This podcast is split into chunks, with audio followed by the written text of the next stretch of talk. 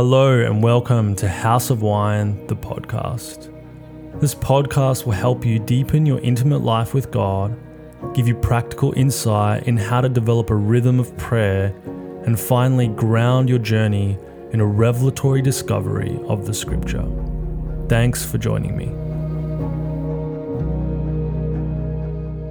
This week, I will be sharing a teaching I did within the Glory City Academy as part of a series called Living in Prayer. This teaching attempts to articulate the mystery of the Lord's table. I really believe the Holy Spirit is inviting us to discover the nature of God in the Blessed Sacrament. It plays an important, a vital role in the unification of the body of Christ and a personal role in its supply of heavenly sustenance to our souls. It connects us to the clarity of the Father's heart and practically helps us to present ourselves into His loving care as we continue to follow Him. Okay. Let's do this. So, um, we talked a little bit about different views on communion, different ideas about what it is. Um, and then I ranted a lot about the Jews, and then I had to repent to not to the Lord, to Mark Greenwood. I said, I spoke a lot about the Jews, just letting you know. I went there quite consistently. So, um, so yeah, different different styles of communion, but also um, we touched a little bit on the nature of God in in the atonement and connecting the atonement to the sacrament of communion. Does that make sense? So the atonement is, I'll describe what the atonement is in, in this way, is like a lot of what we talk about is, is salvation. It's salvation theology or soteriology. Like Mark Greenwood wrote a whole book on that. That's all, that's really like salvation theology. Um, and it's, it's what we've received through Christ, through his work, through his incarnation, through his death, through his resurrection, through his glorification. Through that whole through that process, we, we've talked a lot about what that means for me. And often it, it is sort of interpreted or it's applied through quite a individual like perspective. Where we read Ephesians 1 for example and we're like this is so good. This is all God's love for me. But actually the whole book's written to a congregation of people. It's not it's it's relevant to you but it's also written to a congregation of people. So um so salvation is is about the impact of Christ's work, what his work has accomplished in your heart, in your life. You, you were circumcised with circumcision not made with hands by the putting off of the body of the sins. You guys know Romans 6, Colossians 2, that you, your old life was crucified with him. Every part of that sin dead existence that you had was nailed to the cross, swallowed up in the tomb in his death and you were recreated through the power of his resurrection, through the quickening of his spirit, the spirit of holiness, who plunged into Christ's tomb and actually quickened his mortal body back to life. And in his resurrection, you were resurrected too. And in his ascension, you were actually glorified. You were raised up. You were seated with him at the right hand of the Father in a heavenly realm, in a heavenly dimension. Salvation, you were saved like, like now you're saved. That's who you are. So now we, we have language, we take it, you know, we talk about taking an inventory of ourselves. Uh, Romans 6.12. Reckon yourself. It's the word to take an inventory. So we take an inventory of ourselves. Okay, we have a new heart. We have a clear conscience. We have um, a brand new, um, we have the Holy Spirit indwelling us. Like we, we can take this inventory and reckon ourselves dead to sin and alive to God in Christ Jesus right? Salvation theology. The atonement, which is the point of me saying all that, even though it felt quite good to talk about it because I really felt the grace of God on that. Newness of life, eternal life is to know God. It's not heaven one day. Just so you know. you can't, hey, you just can't talk about it too much.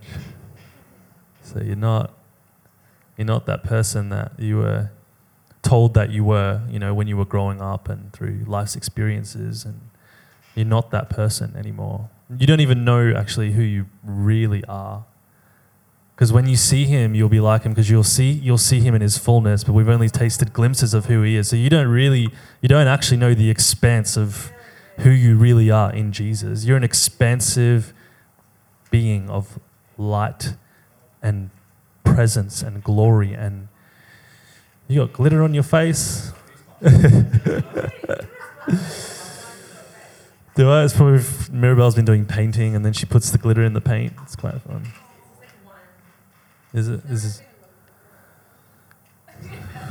it's like everywhere. Um, yeah, so we are expansive beings, and you know, even creation, creation is groaning for us to discover who we are. It's longing to be liberated from its bondage to decay, just by us simply discovering ourselves in Jesus. As we behold Him, we suddenly transfiguration happens. You know, we see Him for who He is, and then it's like something our, consci- our consciousness shifts into this different state of consciousness, this eternal perspective, this Christ consciousness, where we suddenly we're not thinking of Jesus as a separate. Um, he is he is in a way he's an individual. He has a, he has a body actually. He's he's got a glorified body, and you can relate to him on a personal level. But the the the deeper our revelation becomes, the more solidified it becomes, and you the you know John actually talks about there's a perfection of love that Jesus is an author and perfecter of your faith. So you're you're perfect as far as your nature and what you've been given, but it is perfected. Practical sanctification. Do you guys talk about that? All right, ask ask Mark about that because no one I want to talk about. Salvation. That's salvation. Um, and I talked about the analogy. I think I talked about it here. The analogy where so so say salvation is like you had you were like separate from your from your family, say your parents, and then you like reconcile to them and they give you this like heirloom, this like gem.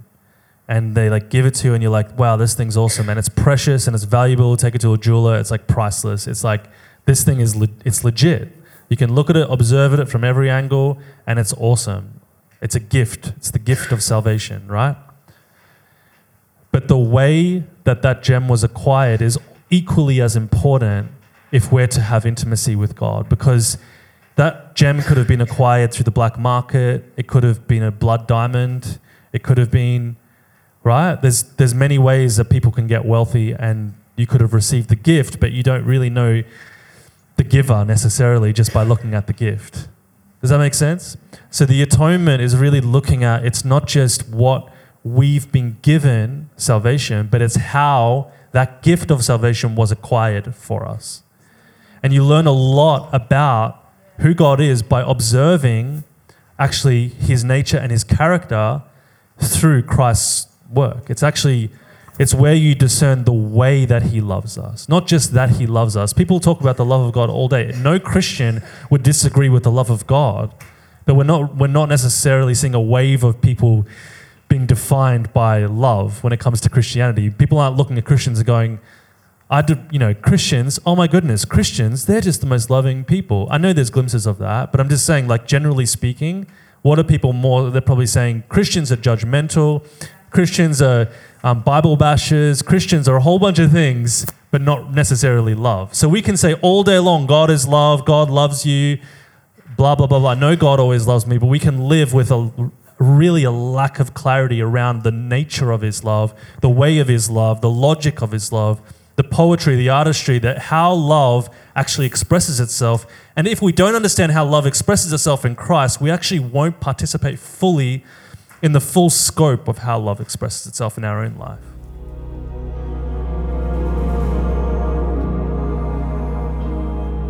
You know, a lot of people they they really struggle when they go through painful situations or suffering or just or just like things in life that happen even just just trials in general. Maybe it's not to do with like pain in your heart or like um, you know relational discomforts. Maybe it's as simple as like you know you don't know where the next dollar's coming from and a lot of us don't we don't always know how to um, walk through these situations and often it's because the character of god somehow there's this aspect of his character that we we we don't we don't know kind of how to connect to God in those situations.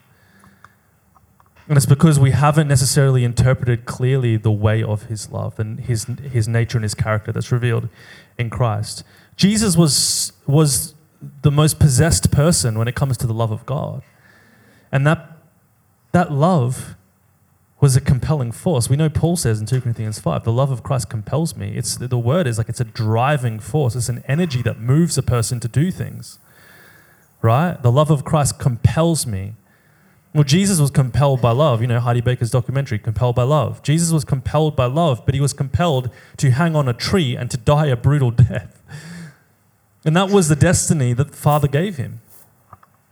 And you're like, well, he was a savior, so and that's true. And so what he did was limited to him because you can't, and no, no other person in heaven and earth can acquire salvation for humanity.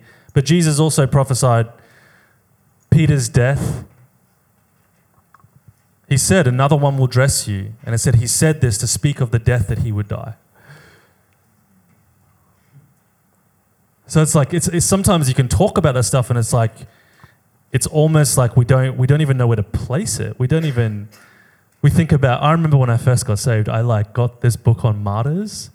And I don't know why I loved it so much. Like I I think I was just like I didn't have the understanding, but I was like I couldn't stop reading this accounts of martyrs. I just read it all day long and um, my wife thought I was absolutely nuts because she she had a salvation experience, but it wasn't. She wasn't it wasn't like a radical thing like me. And I would just lie in bed and I go, babe, check out this. And I just like read her these stories of like martyrs, like, like, like this whole band of soldiers in the, in the Roman army that like they all get sentenced to death.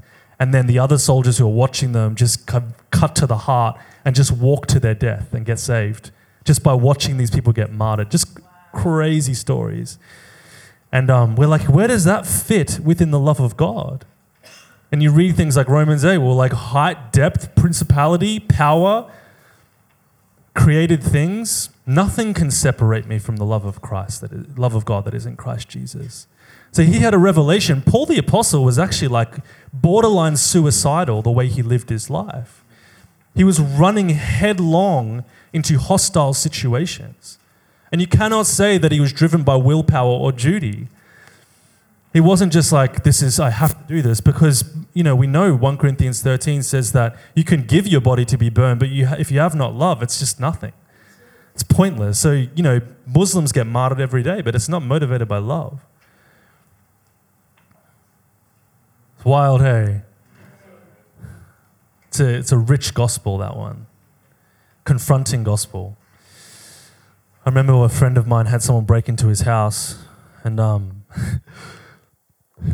so intense. He's in the middle of the night and he wakes up and there's a dude, like three dudes standing in his house, or like a dude and he had two like minions standing outside keeping watch. Have you heard this story? Yeah. I just like I love I just love him sharing this story because it went on for about two hours or something, having this interaction with this guy, and he just like externally processing the very real fear you feel when you wake up and some stranger is standing over you in your bed and you discover, like Kris Vallotton says, adversity introduces a man to himself.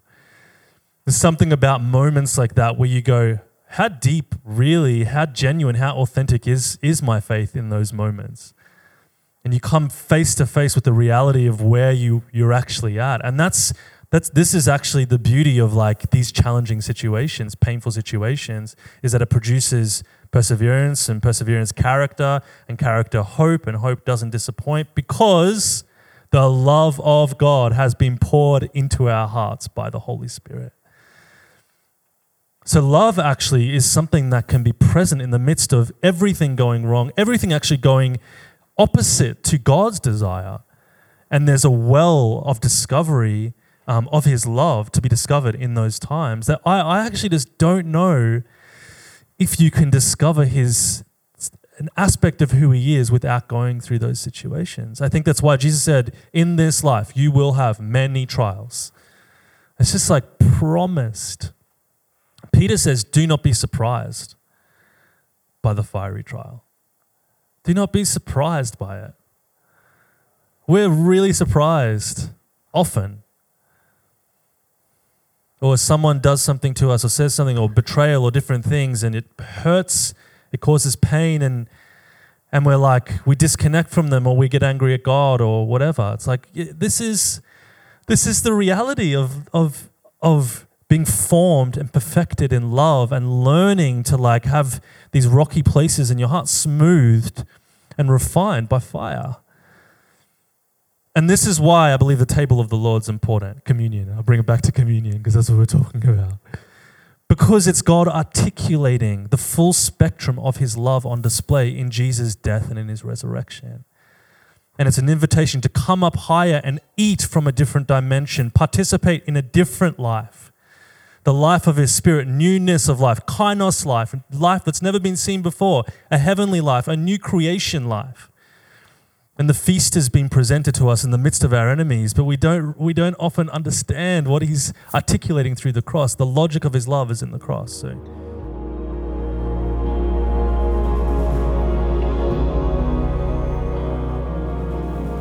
And this is the logic that God wasn't punishing Jesus so that he could vent his anger, so that he could then relate to you.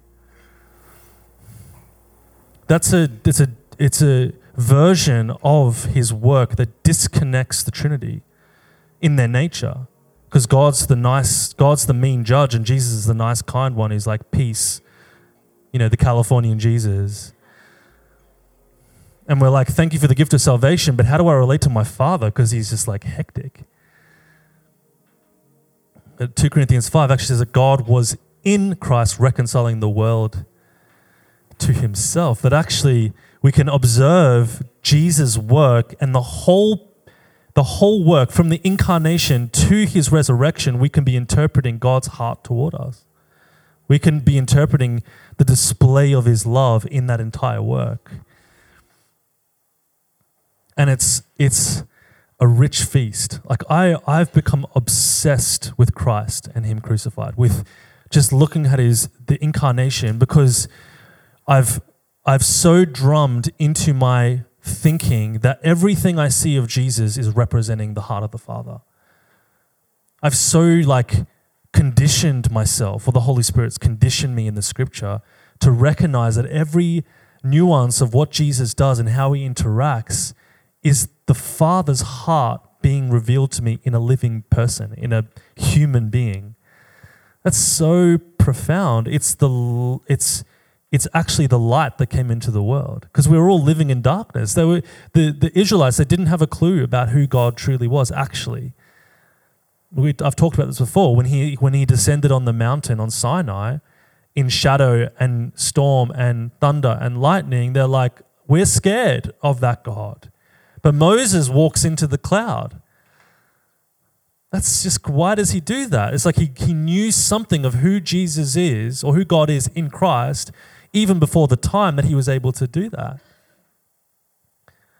But up to the up leading up until the coming of Jesus, like it's God is totally shadowy and confusing and in the background and you know, we attribute things to him that he didn't do and we're confused about whether he likes us or maybe he's like sitting in the background taking notes on all your behavior and whether you did your prayer, time and ticking little boxes and and we all we all know that God is loving and that he's a good good father.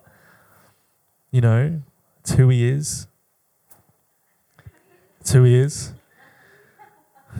But sometimes there's these subconscious things that are sitting there that are actually constantly you know I, I this is a good example when you go, okay, let's just be consciously aware of the love of God right now. And most times it takes a little bit of, you know, allowing the Holy Spirit to oil our hearts up because there's conditioning that's just normal to human life that is contradictory to the way of heaven, the culture of heaven, the nature of God. That's just the truth. And it's not our destiny, it's not the way that we have to live we're growing up into him in all things. And so we want to we want to live that, that's why i talked about stages of prayer. I think like for me like union is my desire to live in a place of union where like the idea that god's somewhere else is like is like weird to my consciousness. Like that god is like what? I have to like try and be aware of god? Like i i am in him and he is in me. Like that's how i want to i want to live like that. And and I've glimpsed even like a deepening of that even recently. Like I, you know, when I've been doing really administrative tasks that can feel like they're more heady, I've been discovering this fresh pathway of like, my mind doesn't have to control me and trusting, not trying to force myself into a place of rest, just trusting that I'm permanently in a place of rest. And my mind will catch up. And I don't have to domineer my mind, I don't have to domineer my body, I don't have to like try and rule over these different faculties. I can actually just let them remember and they'll come back into alignment with the truth of my who I am in him. It's and it's it's like changing a lot of stuff because I'm just not I'm not trying to force, you know, like I don't know why I'm talking about that. The truth is is that the Father, Son, and Holy Spirit were present in Christ's work. And while you were dead in trespass and sin, he made you alive. Before you could contribute anything to him, before you could contribute a good prayer time, a devotional time, 10 chapters a day, he pierced through your alienation. You were alienated from the life of God, Ephesians says. That means you, you were, you were a, a foreign thing, cursed actually. Gentiles were cursed because of your own sin, not because he was running from you, but because you distance yourself by your sin, by your fallenness, by your rejection of him. There's this like C.S. Lewis, I think it's in Narnia, where he says, um, Oh, Adam's son, how you, something like how you reject all that might do you good. something like that. It's like he is everything you want, but this lie of fear and insecurity and all this stuff, it actually causes you to reject the very thing that you desire, that you're wired for. And so you were separate from the life of God. But Jesus came before you. You didn't write a petition. You didn't, you didn't cry out for God. You didn't do any of that stuff. You didn't say, please send, send a ransom, send redemption. You didn't say that to the Father. No, no one knew. They're, they're just living in the shadow of the situation they're in. And Romans 5 is like, um, scarcely would one die for a righteous person. Like, it would be rare to find a person who would die for a good person. But God demonstrates his love in that while you were yet a sinful person, you got, and you got to you got to consider that to its full extent. Like I've talked about it before, like the Roman soldier who's you know who's seen the passion, like beating Christ and like they're laughing, you know, like he he he later on is saying, "Forgive them, Father; they don't know what they do."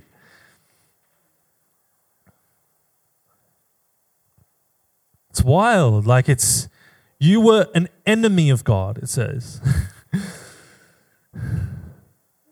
you could never do enough is the point and that's liberating because it's like good stop trying but all this comes from understanding the nature of God in the cross. We have to we have to understand that I had this I wrote down this thing. That's a good quote.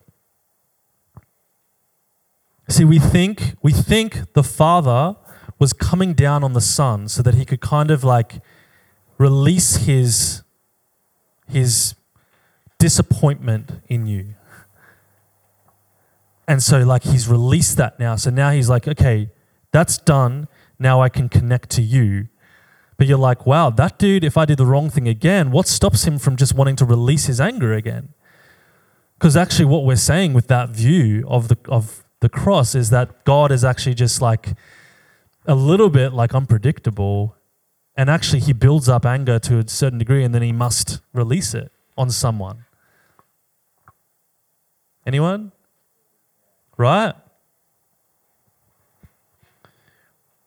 But the reality, see, when you reconnect the Trinity and you go, wait, this isn't the Father just taking his anger out on the Son. This is the Father and the Son and the Spirit demonstrating divine long suffering in enduring the mess that you caused to reach you, bearing himself. Like, like not just on a physical level, as though he's disinterested in your heart. He's actually making himself so vulnerable to people who literally will never, apart from him, be able to respond in love. For the joy set before him, that if you could see how final his love is, maybe you would respond out of your own free choice and come into that circle of love. It's radical. It's Ephesians 2, God being rich in mercy. Rich. It's a very specific word that's used there rich in mercy.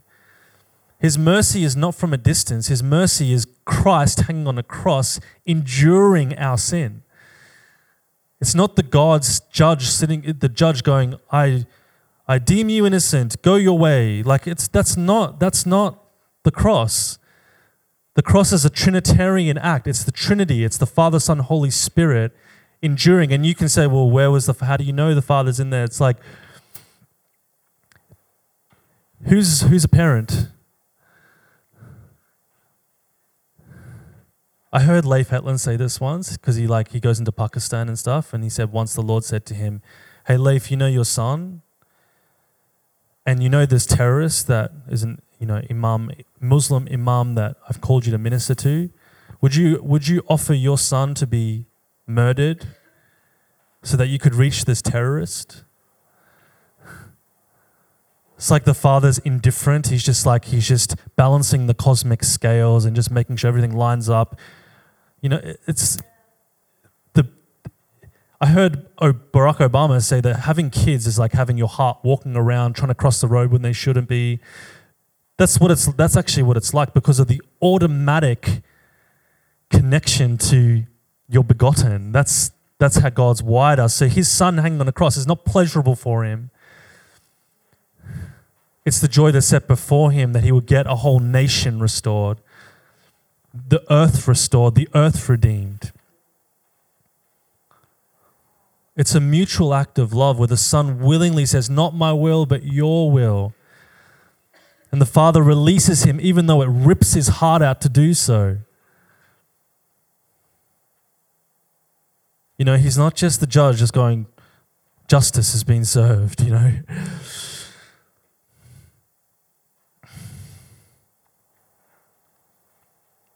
He didn't kill Jesus so he could forgive you. You know, Ephesians actually says, Forgive one another as, the, as God in Christ forgave you. Jesus is the offering of forgiveness from the Father, Son, and the Holy Spirit. It's the mercy seat of God being presented to us. His blood spilled out is crying, Mercy, mercy, mercy, mercy, mercy. Eternally, it's singing over humanity, Mercy, mercy, mercy. They're innocent, they're innocent, they're innocent.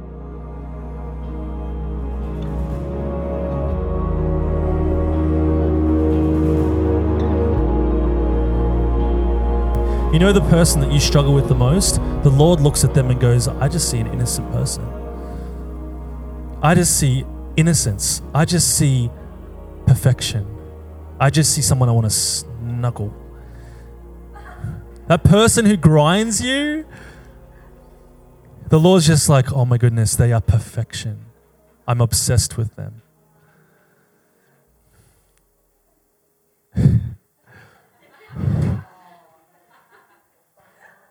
That's wild, isn't it? That's that's really true. That's that's true. Yeah.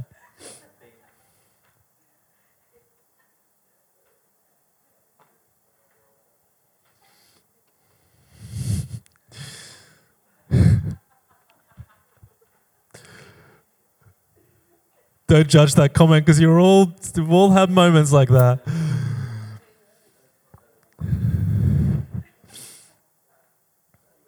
And it should be an indicator. If you if you're like if you feel like you want to disconnect with a person or you're just grinded by them and you want to just like look the other way, it's like you don't have to be best friends with everyone, but like let that be a, a trigger to your heart. Let it be an indicator to your heart that it's not necessarily aligned in the love of God in that moment. You know, like when my daughter gets the milk out of the fridge and spills it all over the floor, I'm just like, oh my goodness, she is so cute.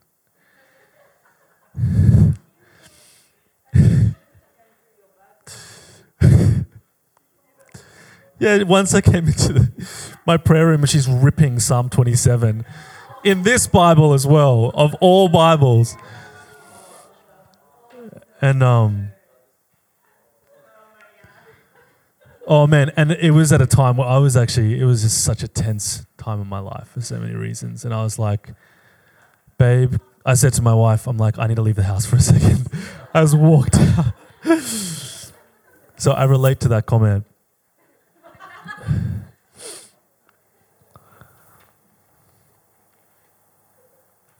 Um, when you see that his body was God fully empathizing with every struggle that you've had, entering in to your pain. He's not, he's not from a distance punishing sin alone.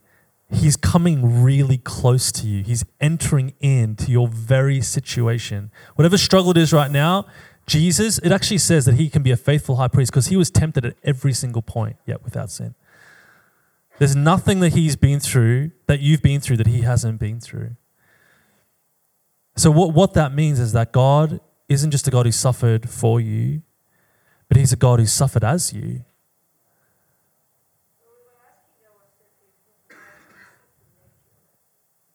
You're asking what? Oh, yeah. That's a, that's a rabbit hole, that one. He suffered as you, which means he's able to suffer with you. You know when you're you know when you're like processing something and you're talking to like you try you just like try and process process it with someone and you're like they just do not get it. They're, they're, just, they're distant from your situation and they're just unable and like the Lord can grace a person to empathize and stuff like that. Jesus does, he's not going to be distant because he actually has suffered at every point. He's fully able to empathize with the deepest, darkest, most sinful person. He's entered into that space through the incarnation and his death on the cross. Isn't that wild? And so when you're going through situations, you know what makes things so hard? I, think, like going through challenging situations, is that I, I, I believe this is true, and maybe you won't agree with me, but I, I really do. I believe that the hardest thing, especially with relational difficulties, is that subconsciously we interpret, we, we, we can run the risk of interpreting God as being on the accusing, pointing the finger. When you feel rejected by a person, if you're, if you're feeling accepted by God, who cares who rejects you? You'll recognize like hurt people hurt people. Hurting people hurt other people. But the only way you can recognize that and, and make that distinction is when you are hidden in His love.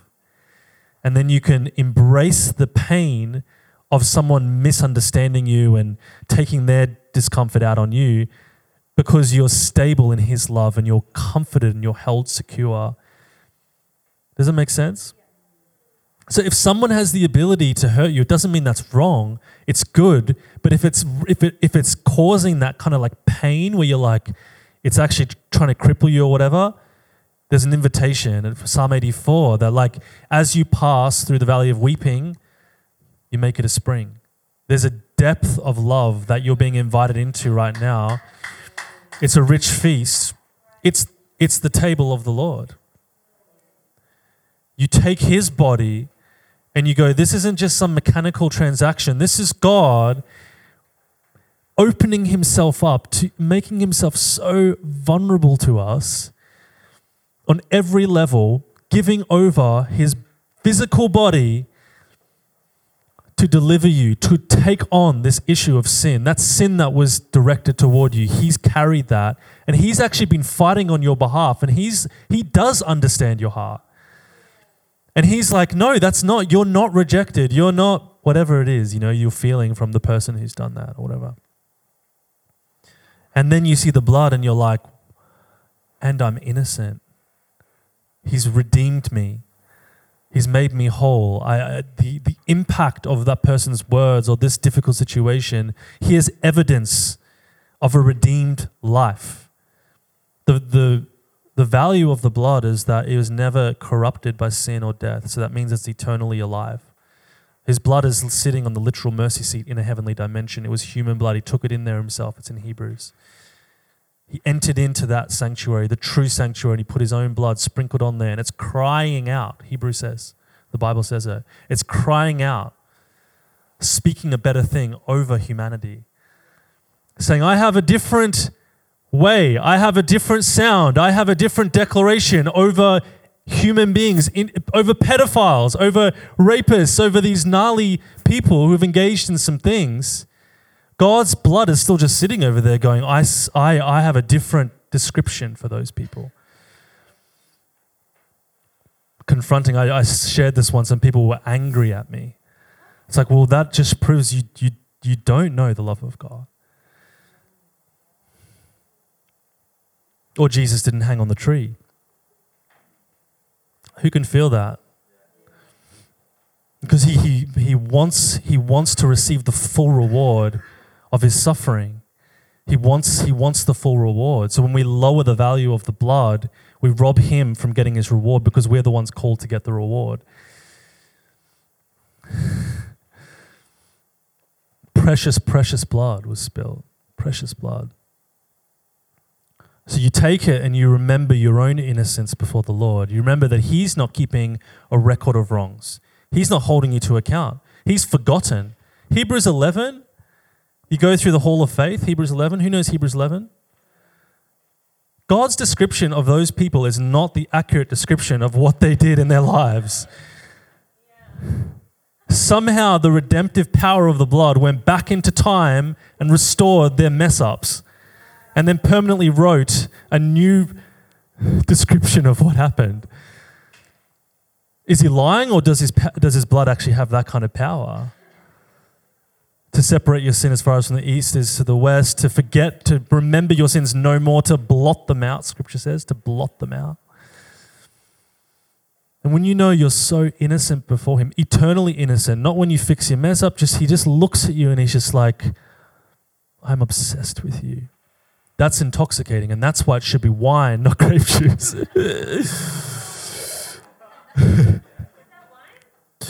it's not wine. It's intoxicating. It's intoxicating because you realize he's just like obsessed. He's obsessed with us.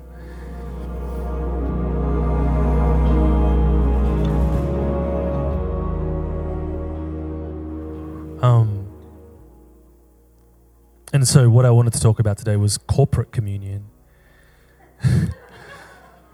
but you have to recognize your own innocence in it. You have to interpret His love in, in that broken body and in that blood poured out, and what, it's, what it means for your relationship with Him.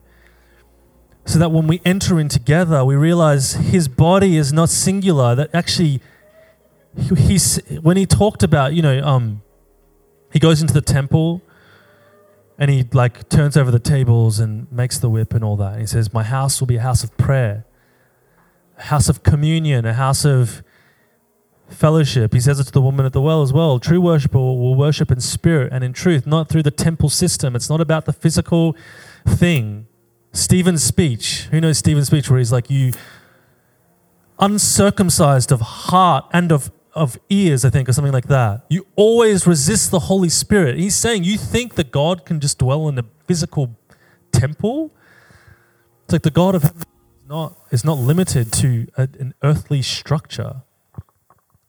It's a whole other topic. But I, I said all that to say that when you discern the body, it's not just discerning his body given to you, but it's discerning that you've come into the corporate life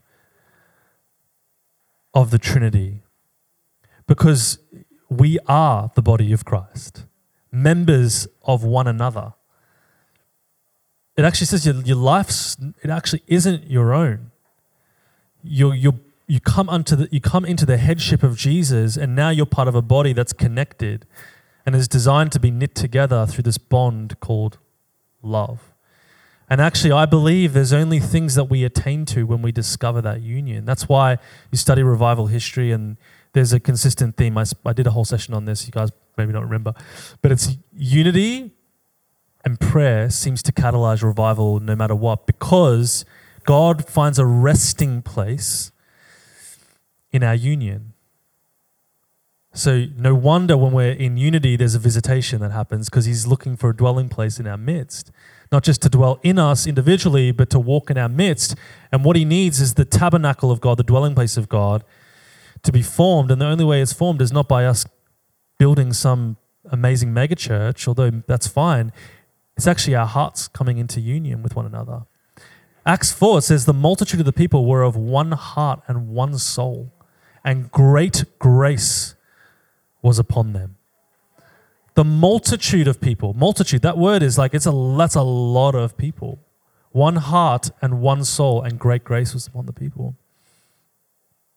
So I want to read from 1 Corinthians 10.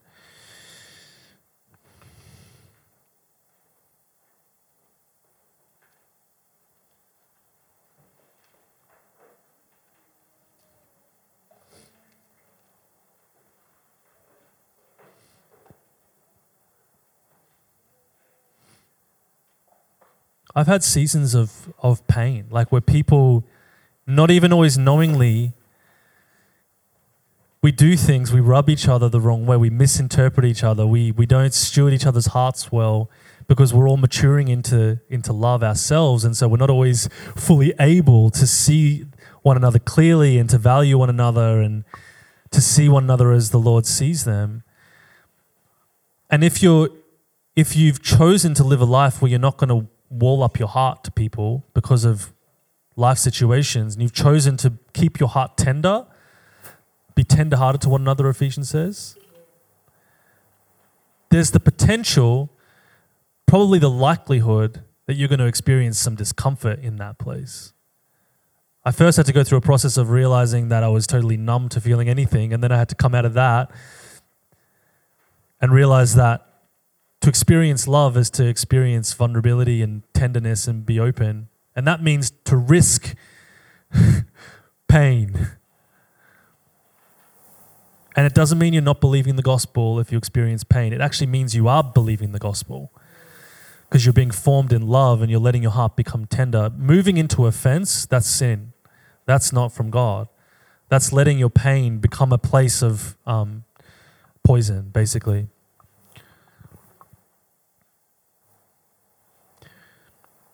But I feel like, practically speaking, like to come into the place of prayer, firstly, on an individual level, use, discerning the body and the blood is just like it takes you right to the heart of God's love, His suffering love. And it actually will bring you into that deeper well of life that you find in the valley of weeping. It'll take you into that place if you, if you attach a, a right revelation to it and you recognize that God, it's actually substance, it's alive, it's, it's God's given it. We did communion today actually before before I came here in, um, with a couple of friends, and we're just like the weight of God's presence. I'm, I'm telling you, I'm not just like I'm not just like exaggerating. His presence came so strong that it felt like I actually I actually was going into an ecstatic encounter, like like I've had in the past. Um, in like in crazy moments with the Lord, it was like in two minutes of process of just doing it, I literally felt this like eternal dimension open up. Honestly, significant, significant moment. Like, and I just felt that rush of like the, that ecstatic realm just opening up. What happened? Um, I came back to earth and I looked around and I remember to have a baby who's crawl, eating the floor like that.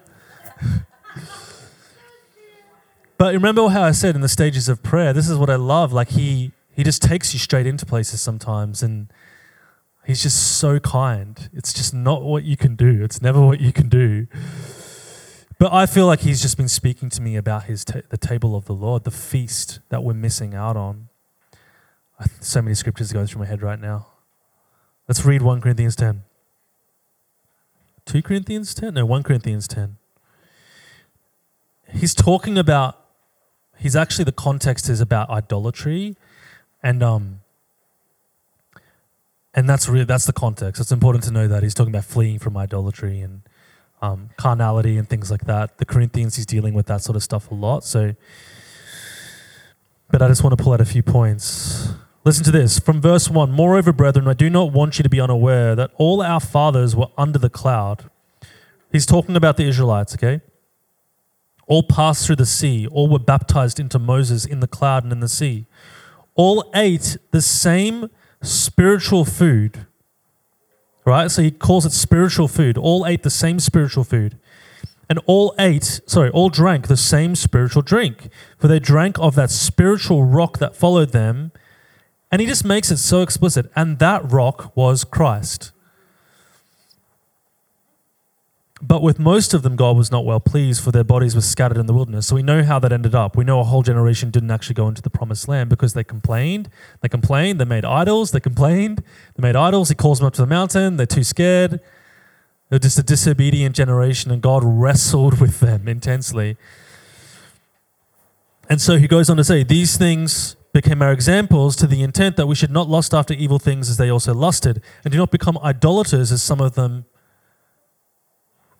as some of them.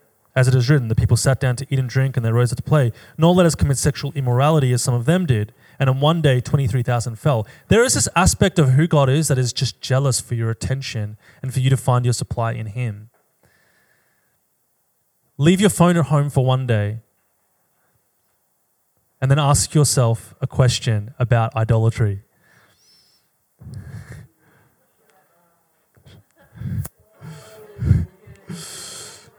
When I say things like that, I say these things to myself and I, I get confronted. Put your phone just over there for a second and see how you go.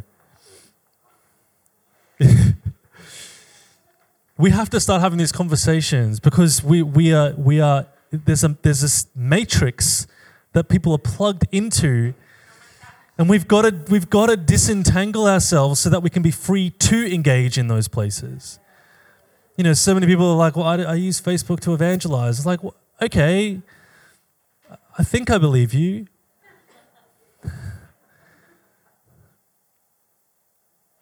We've got to, the Lord's calling us. He's calling us. This is why this is important. The feast, this is, it's because it's a supply, a heavenly supply of nourishment to your heart and to your soul and to your body, even, I believe, because it's healing to the body so that you don't have to have these, these dependencies on these other things. So that's he's actually that's what he's talking about. That's the context. Not explicitly, but it is. Okay, let's um let's go to verse 14. Therefore, my beloved, flee from idolatry. Summary. Flee from idolatry. I speak as to wise men. Judge for yourselves what I say. The cup of blessing which we bless, is it not the communion of the blood of Christ? The word communion, it means the shared participation. It's the word koinonia. It's the joint participation. We're sharing together in his cup, right? When you drink, even when you're alone, you drink the cup and you discern it and you do it in faith, you're drinking of a communal thing. It's the same spring, it's the same river, it's the same source of life that your brother that you have a disagreement with is drinking from. And if we don't deal with this thing of offense and division, we're just not, we just cannot go where the Lord is taking us. We can, we will not go there. We will not go there. And it, the broader sense, even, of denominations and things like that, which I'm particularly passionate about. Bill Johnson is not the Pope. The charismatic church is not the only church. It's awesome. I heard um I heard someone quoting someone else. I think it was like Randy Clark's quote where he said that every stream thinks they're the river. I love that quote. Every stream thinks they're the river. And they, you can just, I, I pick it up now in people's language all the time in things they say. And don't feel uncomfortable. I'm not analyzing you. I'm just, I've picked it up in like even friends of mine and myself because I've had to go on a journey with it. Where we, we divide in our language. We, and it's okay to have your own traditions and own culture, but we, we actually, we speak through a, a lens of superiority. It's, and it's, it's, divisive and it's it's filthy. I this, I feel the grace of God on this. We we gotta we gotta put this stuff aside. because this is the problem is the charismatic prophetic movement is going to be prophesying a unity in the body all day long but until we actually figure out how to unify it just will fall to the ground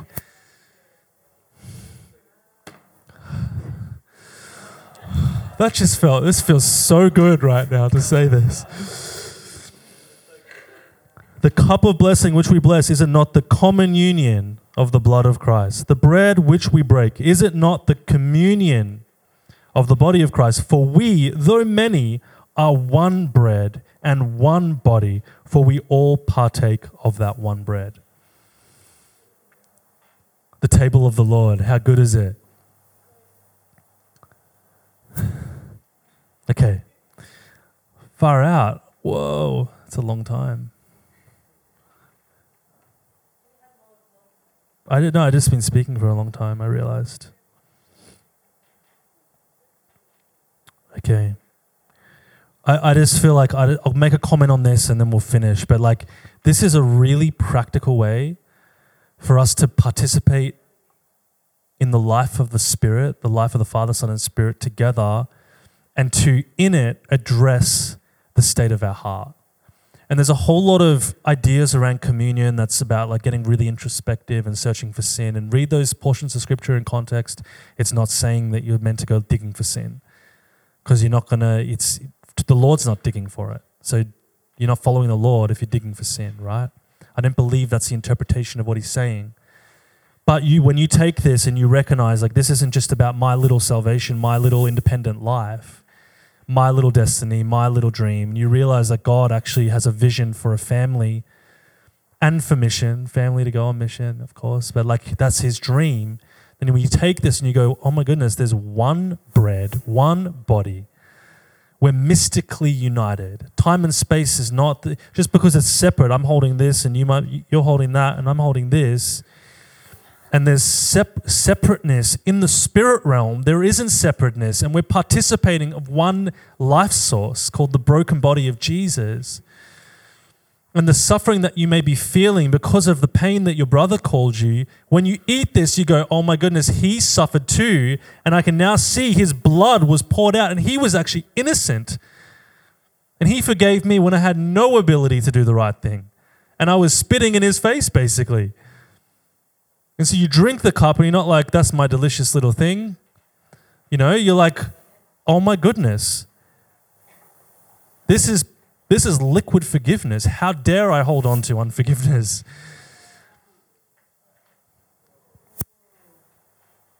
Get it? See how see how precious it is? Like it's just got, it should have so much more weight to it, especially when we do it together. It's just a weightiness to it. All right. and there's joy in it too. Yeah, it's it is intoxicating. That's why it should be wine. Just had to throw it in there. Thank you for listening to House of Wine, the podcast. I pray that you would start to fall into richer experiences in the glory of God. Please subscribe to stay up to date with what we have coming up in the future. And once again, thank you for listening.